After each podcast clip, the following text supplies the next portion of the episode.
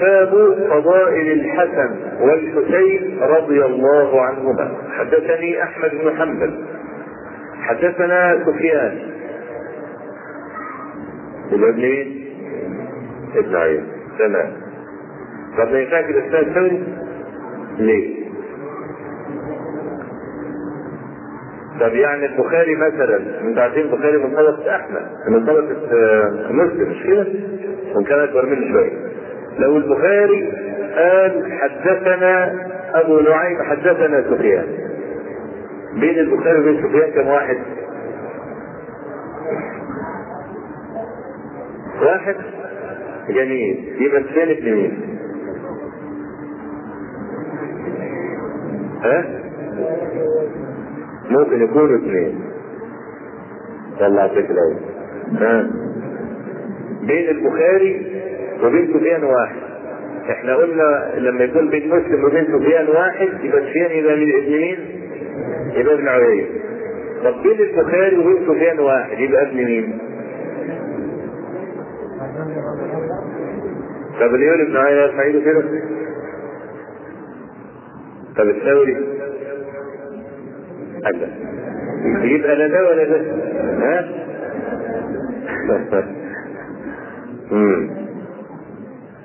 ده حاجة صعبة. أنا عمالة هاتي بقالي كم سنة معاكم، يعني ده الناس في المحافظات الثانية لما واحد يقول أنا من كفر الشيخ يقولوا محاسبة. ها؟ يعني كل ابن كفر الشيخ في نظر أصحاب المحافظات الأخرى يعتبر من المحدثين، ليه؟ علشان نازل فيكم شغل بقالي كم سنة. طيب البخاري لما يكون بينه وبين سفيان راوي واحد ممكن يبقى الثوري وممكن يبقى ايه؟ ابن عيينة. تمام؟ يعني البخاري مثلا قال حدثنا ابو نعيم حدثنا سفيان، خلاص ابو نعيم استفزاز. خلاص اذا قال حدثنا سفيان يبقى الثوري على طول. طب ليه ما يبقاش ابن عيينة؟ وهل ابو نعيم الفضل بن بكير روى عن ابن عيينة في صحيح البخاري؟ طب ايه بقى اللي يفرق لنا؟ قال لك ابو نعيم الفضل بن بكير على جهة الخطوط اذا روى عن ابن عيينة لابد ان ينسبه، فيقول حدثنا ابن عيينة. فاذا روى عن الثوري سماه باسمه مهملا من نسبه، لا يقول حدثنا سفيان بن سعيد بن مسروق الثوري، ولكن يقول حدثنا سفيان. خلاص؟ يبقى دي ايه يعني معلومه فيما يتعلق بمين؟ بأبي نعيم الفضل بن مشايخ مسلم. انما غير كده احنا بنعرفه بقى بالراوي. طب لو البخاري قال حدثنا مسدد حدثنا سفيان، او حدثنا عمرو بن علي حدثنا سفيان، يبقى ابن عيينة. خلاص؟ لان مسدد ده بيدرك الثوري. طبعا انت الكلام ده ايه؟ الكلام ده كل ما كلك ممارسه في الحديث بتعرف. يعني انا ما عدتش عشان اقعد احفظ كثير الكلام، لا، لكن من كثر الاسانيد التي قابلتني ومن كثر مثلا نظري في اسانيد البخاري، فانا اخذ نظر التامل. اذا مر بي راوي احفظ هو البخاري كيف روى عنه، فبيمر علي هذا الموضع عشرات المرات. خلاص بتبقى معلومه عندي بكتبها كملاحظه لي، وان ابحث في الكتب الاقي الملاحظه سليمه او الاقيها غلط. اذا كانت سليمه بثبتها، اذا كانت غلط بصححها. وخلاص تصبح المساله دي معلومه ثابته، كل ما يمر علي الموضع اعرف ان هذا هو فلان دون فلان. قال مسلم حدثني احمد بن حنبل، ومسلم روى عن احمد بن حنبل قليلا جدا، تقريبا روى عنه 4-5 احاديث، مع ان مسلما اخذ عن احمد بن حنبل كثيرا جدا من الاحاديث. الشافعي لم يرو له مسلم ولا البخاري شيئا. طبعا دي كلها لها علل. لما البخاري مثلا روى عن أحمد بن حنبل حديثا واحدا في صحيحه، ونقل عنه بعض في موضع أو موضعين. طب ازاي والبخاري أخذ عن أحمد بن حنبل؟ قال لك لأن البخاري أثبت بعض مشايخ أحمد، خلاص. فيقول ايه؟ لو روى عن احمد لروى عنه نازلا، يعني ينزل درجه في الاسناد. فكانوا دايما يحرصون على الايه؟ كانوا يحرصون على العلو. الحاجه الثانيه انهم كانوا حريصين على ان يرووا عن الرواه الثقات الذين ليس لهم شهره وليس لهم مصنفات، بحيث ان لو تركوا الروايه عنهم لضاعوا وذهبوا. انما احمد كان مشهورا وكان له مسند وكان له اصحاب، فإن لم يروي أحمد شيئا فله أصحاب يرفعون علمه ويشيرونه بين الناس. فكانوا حريصين على الرواية عن حتى عن مثل أقران أحمد من الثقات الكبار الذين ليس لهم شهرة الإمام. حدثني أحمد بن محمد، حدثنا سفيان بن عيينة، حدثني عبيد الله ابن أبي يزيد عن نافع بن جبير عن أبي هريرة عن النبي صلى الله عليه وآله وسلم أنه قال لحسن: اللهم إني أحبه فأحبه وأحب من يحبه. اللهم إننا نحب الحسن بن علي رضي الله عنه. هم ينسبوا لنا يعني افتراء أننا لا نحب آل البيت، ونحن والله يعلم نحب آل البيت أكثر منه ونجل آل البيت أكثر منه، لكن هم اتخذوا آل البيت سلما إلى الشرك كما اتخذ الجاهليون الأوثان سلما إلى الله تبارك وتعالى. ما نعبدهم إلا ليقربونا إلى الله ذلفى. فهو تعظيم الحسن والحسين عندهم انك انت تبني القبر وتقعد تطوف حواليه وتقعد تلسم المقصوره والكلام. اذا ما عملتش كده يبقى ما تحبش الحسين ولا بتكره الحسين. لا، الحسين رضي الله عنه لو كان حيا لانكر هذا اشد الانكار، انما نحن نحب اهل البيت اولا لمحبه رسول الله صلى الله عليه وسلم اياهم، فنحن نتقرب بهذه المحبه الى الله تبارك وتعالى، ثم نحبهم ثانيا لما كان عندهم من الديانه والاسلام. حدثنا ابن ابي عمر اللي هو العدل واسمه محمد، حدثنا سفيان اللي هو مين؟ ابن عيينة، عن عبيد الله بن ابي يزيد عن نافع بن جبير المطعم عن ابي هريره قال: خرجت مع رسول الله صلى الله عليه وسلم في طائفه من النهار. الطائفه من النهار اللي هي المده من الوقت، يعني كان الظهر مثلا، يعني مره من النهار. لا يكلمني ولا اكلمه حتى جاء سوق بني قينقاع، ثم انصرف حتى اتى خباء فاطمه. الحديث رواه البخاري في كتاب البيوع. قال: حدثنا علي بن عبد الله المديني، حدثنا سفيان بن عيينة بهذا الاسناد. ووقع في رواية البخاري اختصار، هذا الاختصار ادى الى خطأ في المعنى. والاختصار اللي وقع عند البخاري قال لك حتى اتى بيت فاطمة في سوق بني قينقاع، ولم يكن خباء فاطمة ولا بيتها في سوق بني قينقاع، انما الروايه على ما جاءت عند مسلم انه صلى الله عليه وسلم جاء سوق بني قينقاع ثم انصرف من السوق وذهب الى بيت فاطمه. خلاص، حتى اتى خباء فاطمه. ودي بقى فائده ان تجمع الروايه الواحده من عده كتب، اذا كان في اختصار في روايه يظهر لك في الروايه الاخرى، في لفظ مجمل ممكن يفصل في الروايه الاخرى. فإذا جمعت الطرق كلها وحملت الألفاظ بعدها على بعض خرجت بفهم صحيح. حتى أتى خباء فاطمة فقال: أثم لكع أثم لكع. اللكع هو الصغير أو اللئيم، وطبعا المقصود به اللكع هنا هو المعنى الأول. أما المعنى الثاني كما ورد في حديث أبي هريرة: يأتي على الناس زمان يكون أسعد الناس لكع ابن لكع، اللي هو اللئيم ابن اللئيم. لما جماعة بقى بيحمقوا ويعملوا كل حاجة ويلعبوا بالبيضة والحجر والكلام ده، ادي لكع ابن لكع.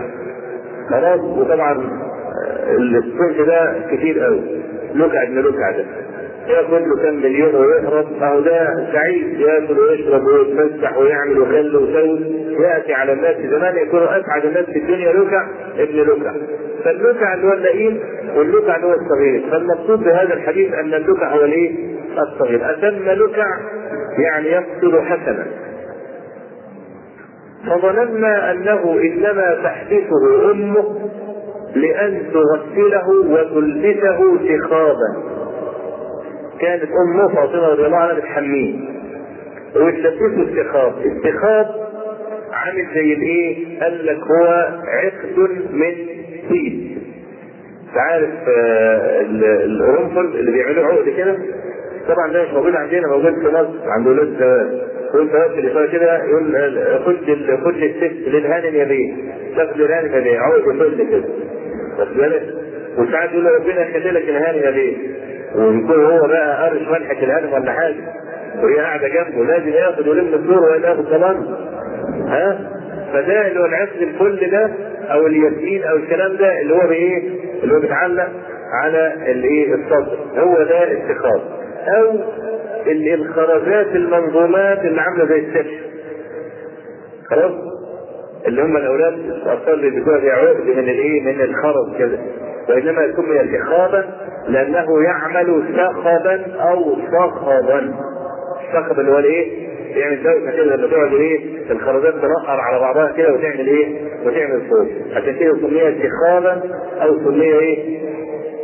استخابا يعني. فالاستخاب اللي هو العبد من الطيب أو العبد من الخرز. فلم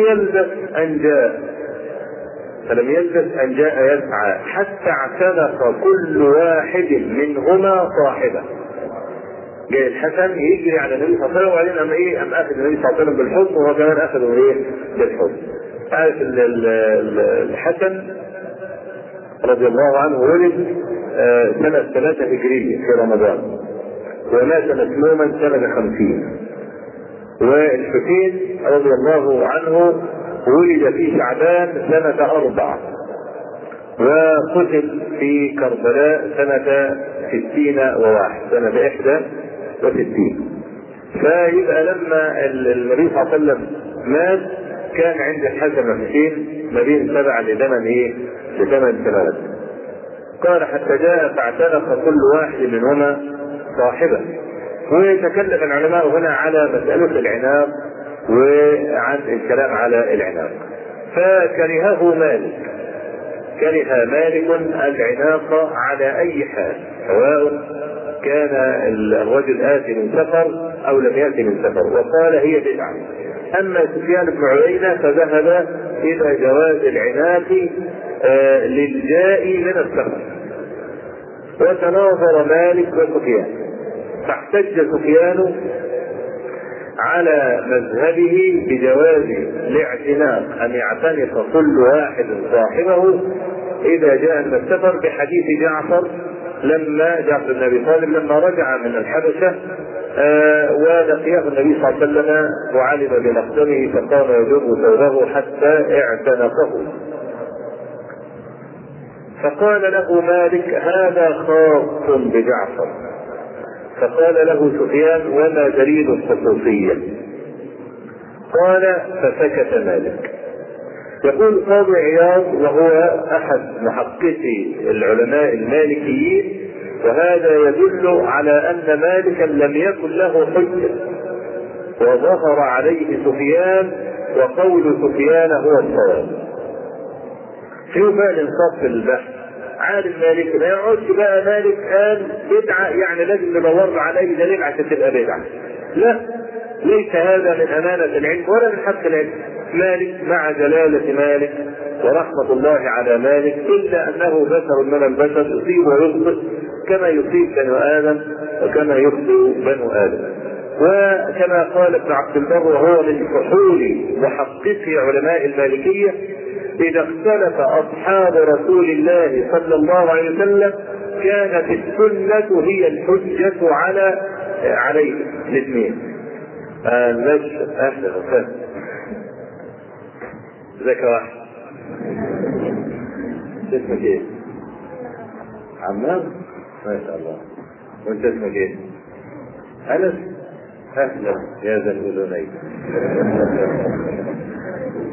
بارك الله، احبك الله الذي احببتني له. بارك الله فيك. فالمهم يعني الصواب في المسألة الذي ذهب اليه اكثر العلماء المحققون، اكثر العلماء المحققين، جواز العناق للآتي من السفر. انا بقول الكلام ده برضه علشان اخواننا الملتزمين الاخوه بتوعنا، وفتحينها على طول ليل نهار، مقابلين بعض ليل نهار 200 مره في اليوم، كل ما بناخده بالحب. احنا بنقول يا جماعه انتوا اولى الناس بتحقيق السنه.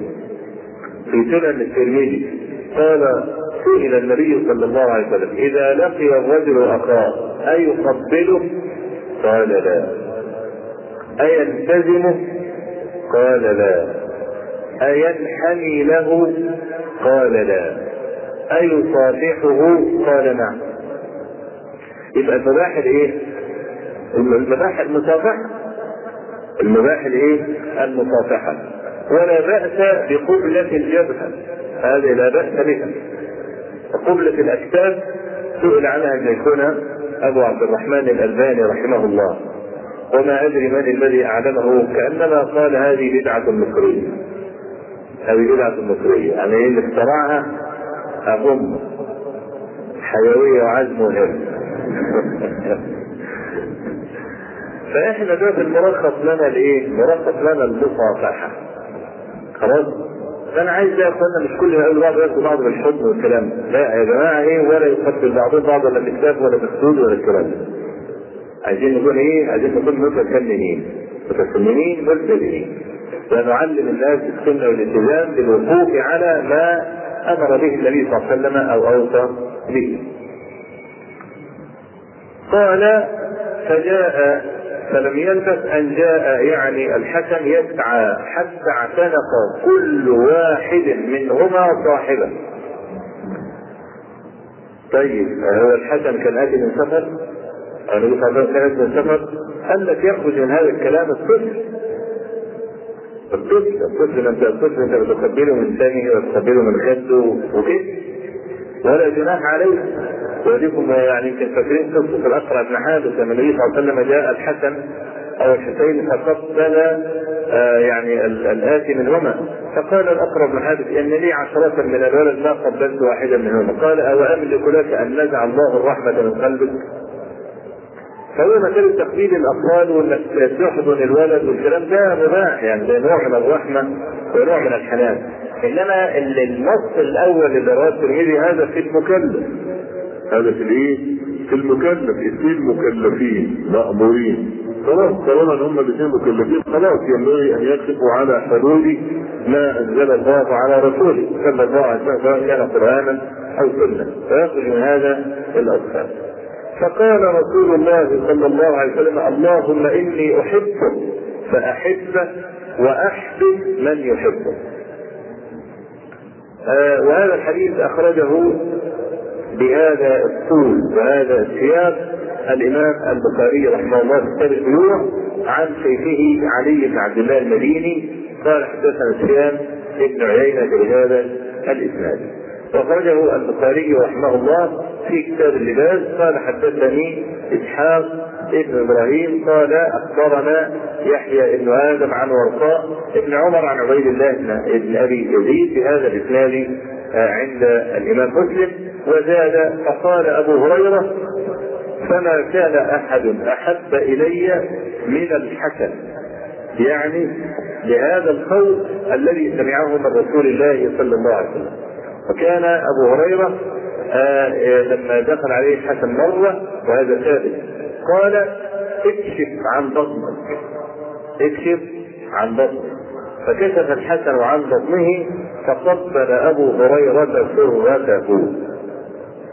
ليه؟ لأنه رأى النبي صلى الله عليه وسلم يقبل سرة الحسن، وكان الحسن بن علي كان سيدا كما وصفه بذلك جده عليه الصلاة والسلام، كما في حديث أبي بكر الذي انفرد بإخراجه البخاري أن النبي صلى الله عليه وسلم قال، وهو يرى الحسن بن علي قادما، قال: إن ابني هذا سيد، ولعل الله أن يصلح به بين فئتين عظيمتين من المسلمين. وقد حدث أنه بعد مقتل علي رضي الله عنه، ونشوف بقى الفتنة ومن أهل العراق وأهل الشام، أن الحسن بن علي أرسل إلى معاوية في الصلح، وأن معاوية رضي الله عنه لما استشار عمرو بن العاص فيعني قال: إذا اقتتل هؤلاء وقتل بعضهم بعضا فمن يبقى للذرية والنساء؟ يعني إذا دخلوا الاثنين عشان يتقاتلوا على الملك وقتل بعضهم بعضا، طب النسوان بتوعهم دول هيروحوا فين؟ هم هيترملوا. طب الولاد الصغار دول الذين يفهمون من آبائهم عشان هذا القتال على الملك. فأرسل معاوية إلى الحسن يطلب الصلح، وأرسل الحسن إلى معاوية يطلب الصلح، واصطلح على أن يتنازل الحسن بن علي عن الخلافة لمعاوية، وفعلا حدث وحصلت دماء المسلمين، وجمع الله عز وجل بين هاتين الطائفتين العظيمتين، وسمي هذا العام عام الجماعة. ووصل معاوية الحسن ب300,000 دينار و1000 ثوب و100 بعير، وانتهى المشكلة حتى كان ما كان من الحسين رضي الله عنه، يعني وحدثت يعني الواقعة التي تعرفونها جميعا.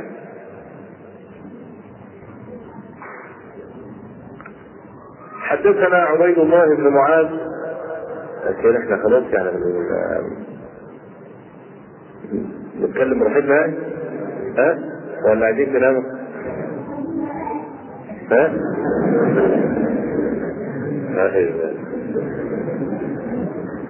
حدثنا عبيد الله بن معاذ، حدثنا أبي، حدثنا شعبة. معاذ أبوه اللي هو معاذ بن معاذ العنبري، وهو أحد الثقات من الرواة عن شعبة. حدثنا شعبة عن علي وهو ابن ثابت. حدثنا البراء بن عازب قال: رأيت الحسن بن علي عانق النبي صلى الله عليه وسلم وهو يقول: اللهم إني أحبك فأحبه.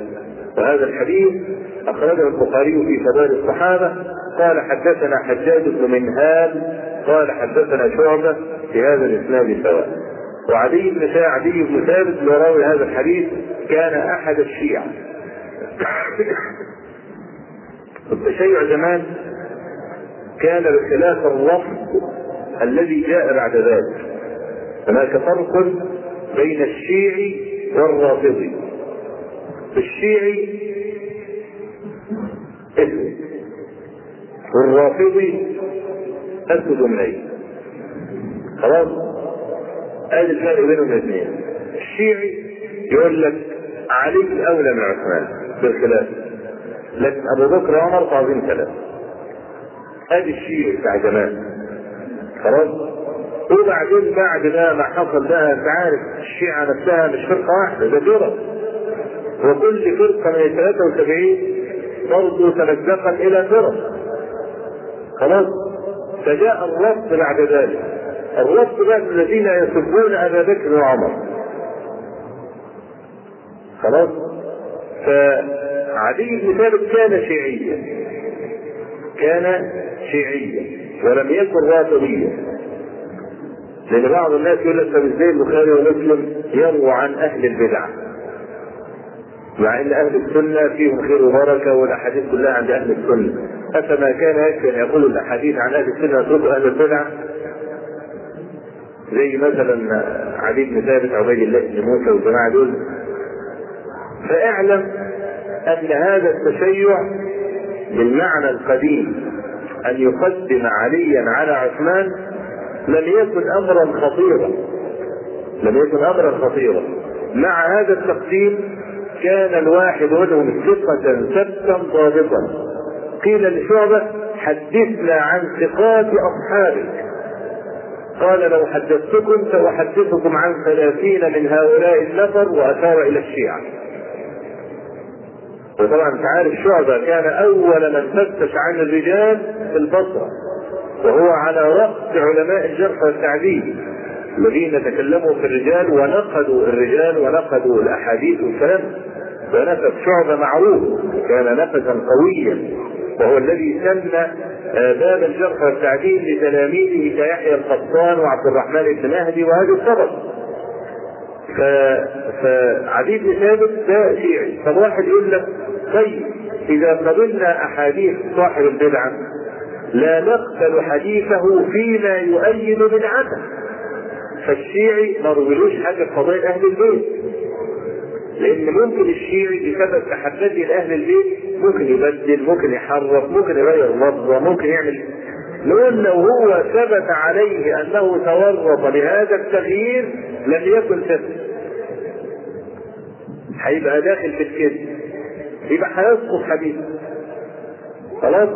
إذا لا يضرون أن يكون متشيعا يروي في قضاء لأهل البيت إذا كان ثقة ثبتا يعلم أن الله حرم الكذب، وأن الكذب مناف للتقوى مجاف للإيمان، يبقى كما سمع يؤدي.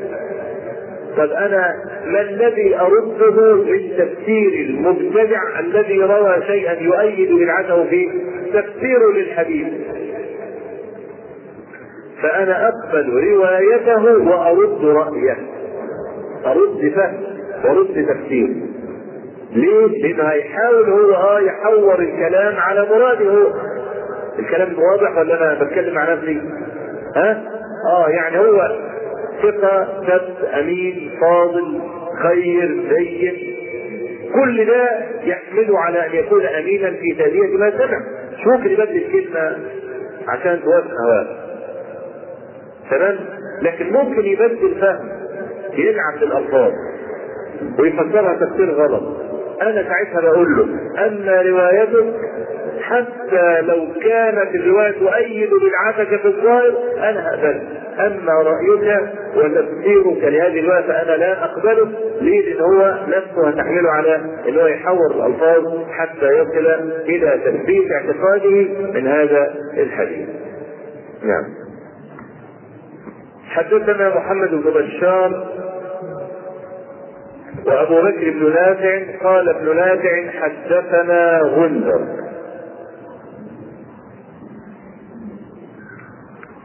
يبقى ابن بشار قال ايه؟ بالظبط كده. وغندر ده اسمه ايه؟ اسمه محمد ابن جعفر ولقبه غندر. وغندر يعني المشاغب. من الذي سماه بالمشاهد؟ ابن جريج. تمام كده. انا طبعا بعيد الكلام، انا عارف ان في جماعه حافظين الكلام ده، بس طبعا اكيد في ناس برضه كثيرون لم يسمعوا هذا الكلام ابدا، هم يسمعونه لاول مره، فاحنا برضه بندي المعلومه علشان المستمع يستفيد. محمد بن جعفر احد الرواة الكبار الثقات، سماه ابن جريج غندرا، اي المشاغب بلغه اهل الحجاز، انه كان دايما يعمل تشغيب في الحلقه بتاعته، كان يقول له اسكت يا غندر. تمام. فلما مسلم يقول حدثنا محمد بن بشار وابو بكر بن نافع قال ابن نافع حدثنا غندر، وما الذي وقال ابن بشار حدثنا محمد بن جعفر لنا بيت لنا ظهر يعني، ومسلم قبل ذلك يعني أشار إلى مثل هذا المعنى في أكثر من إسناد، فهو بيكتفي بالإحادات السابقة. حدثنا غندر حدثنا شعبة عن علي وهو ابن ثابت عن البراء قال رأيت رسول الله صلى الله عليه وسلم واضعا الحسن بن علي على عاتقه وهو يقول اللهم إني أحبه فأحبه. حديث أخرجه الترمذي. قال حدثنا محمد بن بشار قال حدثنا محمد بن جعفر بهذا الإسناد، فوافق مسلما على هذا الحديث من جهة أحد شيوخه. والإمام أحمد بن حنبل رواه في مسنده قال حدثنا محمد بن جعفر، ورواه الإمام النسائي في كتاب المناقب عن أمية بن خالد قال حدثنا شعبة بهذا الإسناد. نعم.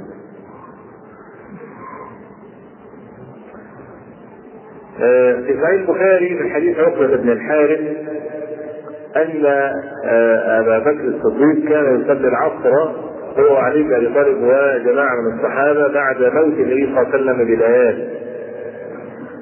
فلما خرجوا من المسجد وجد الحسين بن علي اللي هو أبو بكر الصديق فطلبه، فالحسين فر منه بيجري وراه عشان يمسكه، فبيجري قدامه على عدد الصغار يعني. فالمهم أبو بكر الصديق جعل يجري خلفه حتى أمسكه وحمله على عاتقه وهو يقول بأبي شبيه بالنبي ليس شبيها بعلي وعلي يضحك. وكانوا كما قال الله عز وجل ونزعنا ما في صدورهم من غل إخوانا، وكانوا إخوانا محبين. وكان علي بن أبي طالب يعرف قدر أبي بكر الصديق رضي الله عنه، ولكن قاتل الله الشيطان والهوى. نعم. وقوله بأبي شبيه بالنبي، الباء هنا ليس باء القسم كما قد يتصوره البعض أن أبا بكر الصديق يحلف بأبيه، لا، إنما هذه الباء هي باء التثبية، أفديك بأبي وأمي، خلاص، أفديك بأبي وأمي. فهو لما قال بأبي شبيه بالنبي يقصد أفديه بأبي هو شبيه بالنبي ليس شبيها بعلي، وليس المقصود أنه كان يقسم بأبيه، لما نعلم أن رسول الله صلى الله عليه وسلم سمع عمر بن الخطاب يوما يقول في غزوته بأبي، يقول وأبي وأبي، يحلف بالتأبيد يعني. فقال النبي صلى الله عليه وسلم له يا عمر إن الله ينهاكم أن تحلفوا بآبائكم. قال الراوي فما ذكرها عمر آثرا ولا ذاكرا، يعني لم يكرر الحلف بالأب حتى على سبيل الحكاية. يعني مثلا واحد كده ما يقولش مثلا أنا كنت مرة في غزوة وقعدت أقول وأبي وأبي، مجرد أن يحكيها ما بيرضاش يحكيها، خلاص ما بيرضاش يحكيها برغم ان له حكايه مش حلف، هذه حكايه وليست حلفه، ومع ذلك ما كان عمر يحكيها لا ذاكرا ولا اثرا. طب امال لما يحكي المساله دي يقول ايه؟ كان يقول حلفت بابوك، ما كانش يجيب لفظ الايه؟ الحلف، فكان هاتي لفظ الحلف امتثالا لنهي رسول الله صلى الله عليه وسلم، مع انه لو ذكرها على سبيل الحكايه لما كان عليه من ذلك. نعم. حدثني عبد الله بن الرومي اليماني وعباس بن عبد العظيم العنبري قال حدثنا النضر بن محمد حدثنا عكرمة وهو ابن عمار حدثنا إياس عن أبيه، إياس هذا هو ابن سلمة بن الأكوع، وأبوه راوي هذا الحديث هو سلمة بن الأكوع البصري المغوار اللي هو النبي صلى الله عليه وسلم قال خير رجالتنا اليوم سلمة وخير فرساننا أبو قتادة. قال الكلام ده في غزوة ذي قرن، في الحديث أظن اللي انتوا عارفينه كله، لما سلمة الأكوع قعد يجري ورا المشركين والكلام ده، وكان سريع العدو، وكان كما قال أحد الرواة ذهبت إلى سلمة بن الأكوع فأخرج إلي يدا مثل قف البعير وقال بايعت بهذه رسول الله صلى الله عليه وسلم. طبعا كان سلمة طول بعرض، وكان قصته المشهورة المعروفة التي شرحتها مرارا رضي الله عن سلمة. قال لقد كنت بنبي الله صلى الله عليه وسلم الحسن والحسين تغلته الشهباء حتى أدخلتهم حجرة النبي صلى الله عليه وسلم، هذا قدامه وهذا خلفه، يعني فضرت البغلة ووضع واحد أمامه واحد أردفه خلفه، وكان سلمته ابن الأكوع هو الذي يقود هذه البغلة إلى حجرة رسول الله صلى الله عليه وسلم. فهذا الحديث رواه الإمام الترمذي في سننه في كتاب الاستئذان. قال حدثنا عبد العظيم قال حدثنا عباس ابن عبد العظيم العنبري في هذا الإسناد سواء، فقد وافق مسلما في رواية عن أحد شيخيه في هذا الحديث. وقال الترمذي هذا حديث حسن غريب. اقول قولي هذا واستغفر الله العظيم لي ولكم، وصلى الله وسلم وبارك على نبينا محمد، الحمد لله رب العالمين.